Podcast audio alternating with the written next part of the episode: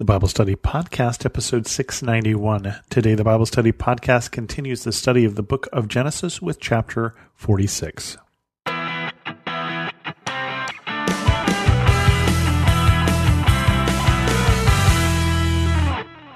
Welcome to the Bible Study Podcast. I'm your host, Chris Christensen. We're in the denouement for the book of Genesis. It is winding down. We've already had the sort of big dramatic a moment where Joseph reveals himself to his brothers, and now they have sent for Jacob, their father.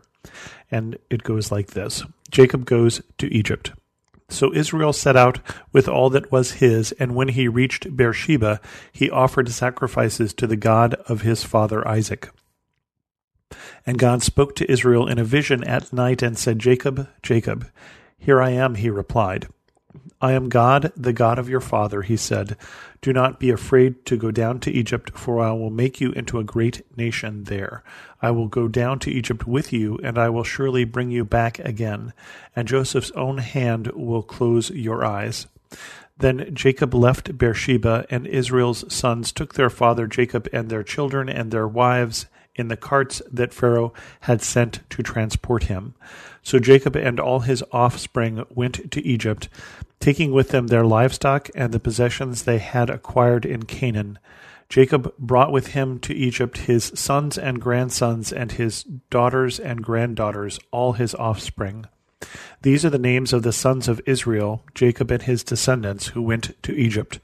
Reuben, the firstborn of Jacob, the sons of Reuben, Hanoch, Palu, Hezron, and Carmi, the sons of Simeon, Jemuel, Jamin, Ohad, Jachin, Zohar, and Shaul, the son of a Canaanite woman. The sons of Levi, Gershon, Kohath, and Merari. The sons of Judah, Er, Onan, Shelah, Perez, and Zerah. But Ur and Onan had died in the land of Canaan. The sons of Perez, Hezron, and Hamul. The sons of Issachar, Tola, Pua, Jeshub, and Shimron. The sons of Zebulun, Shered, Elon, and Jahleel. These are the sons of Leah born to Jacob in Padan Aram, besides his daughter Dinah. These sons and daughters of his were thirty three in all. The sons of Gad, Zephon, Haggai, Shuni, Ezbon, Eri, Arandi, and Areli.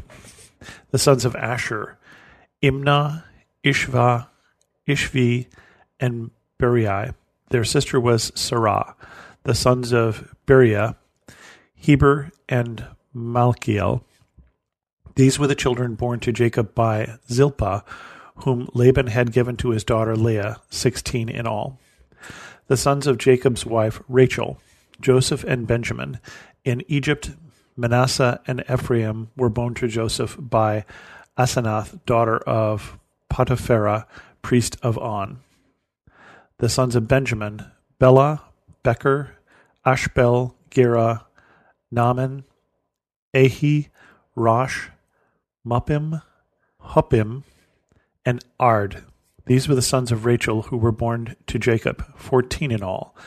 The sons of Dan, Hushim, the sons of Naphtali, Jaziel, Guni, Jezer, and Shillem. These were the sons born by Bilhah, whom Laban had given to his daughter Rachel, seven in all. All those who went to Egypt with Jacob, those who were his direct descendants, not counting his sons' wives, numbered sixty six persons with the two sons who had been born to Joseph in Egypt, the members of Jacob's family, which went to Egypt, were seventy in all. Now Jacob sent Judah ahead of him to Joseph to get directions to Goshen. When they arrived in the region of Goshen, Joseph had his chariot made ready and went to Goshen to meet his father Israel. As soon as Joseph appeared before him, he threw his arms around his father and wept for a long time. Israel said to Joseph, Now I am ready to die, since I have seen for myself that you are still alive. Then Joseph said to his brothers and to his father's household, I will go up and speak to Pharaoh, and will say to him, My brothers and my father's household, who were living in the land of Canaan, have come to me. The men are shepherds, they tend livestock, and they have brought along their flocks and herds and everything they own. When Pharaoh calls you in and asks, What is your occupation? you should answer, Your servants have tended livestock from our boyhood on, just as our fathers did. Then you will be allowed to settle in the region of Goshen, for all shepherds are detestable to the Egyptians. And so we get at this point this small band of people, the 70 in all, who are coming to Egypt. Now, obviously, they won't leave Egypt for hundreds of years, and when they leave, they will leave in more than 100,000 people. And so a lot will happen in those intervening years. But it is this land of Egypt that God has decided that He's going to bring Jacob and his descendants. And this is going to be the crucible where he is going to make these from this band of 70 people into a nation. He basically says, Go to Joseph, go to Egypt. This is the right thing for you to do. And I'm going to make you a nation there. I'm going to make you into a, a people who can have your own country. Obviously, 70 people couldn't take over the land of Canaan, couldn't have buy the land of Canaan. You can't have a whole country with only 70 people. He says, I'm going to turn you into a nation. I'm turning you into a people that can have your own country.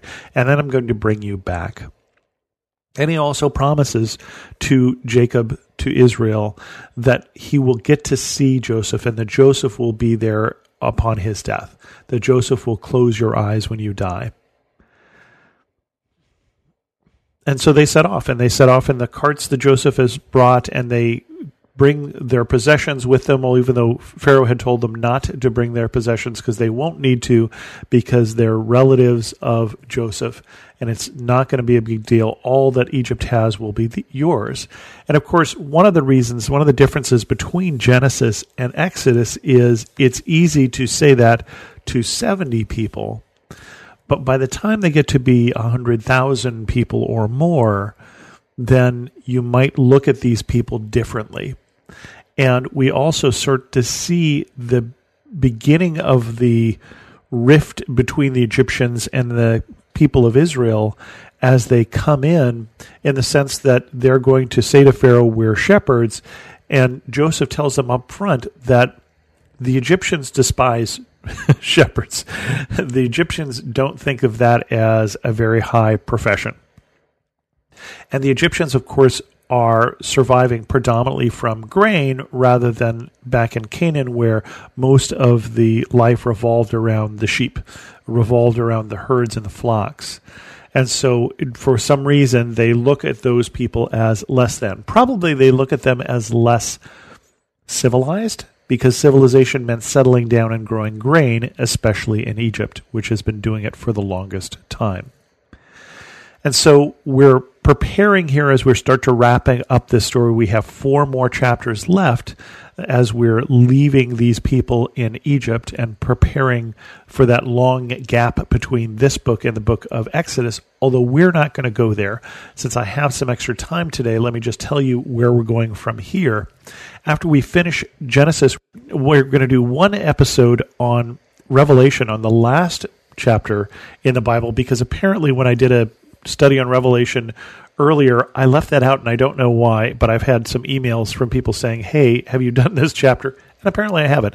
So we're going to do that. And then we're going to go into a study in the New Testament on the book of Corinthians, on the first and second Corinthians. And so we, sometime in the new year, when we get into January, we'll be starting a study on first and second Corinthians, which oddly enough, we have not studied before in the years that we have been doing the Bible study podcast.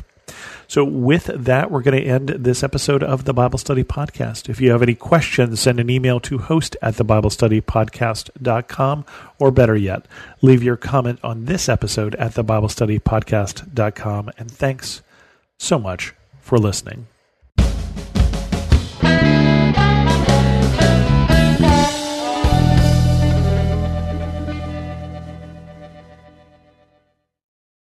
Hi, I'm Zach. And I'm Randy. And we're from Salty Saints Podcast. We're a theology and apologetics podcast. To find out more, subscribe at lifeaudio.com.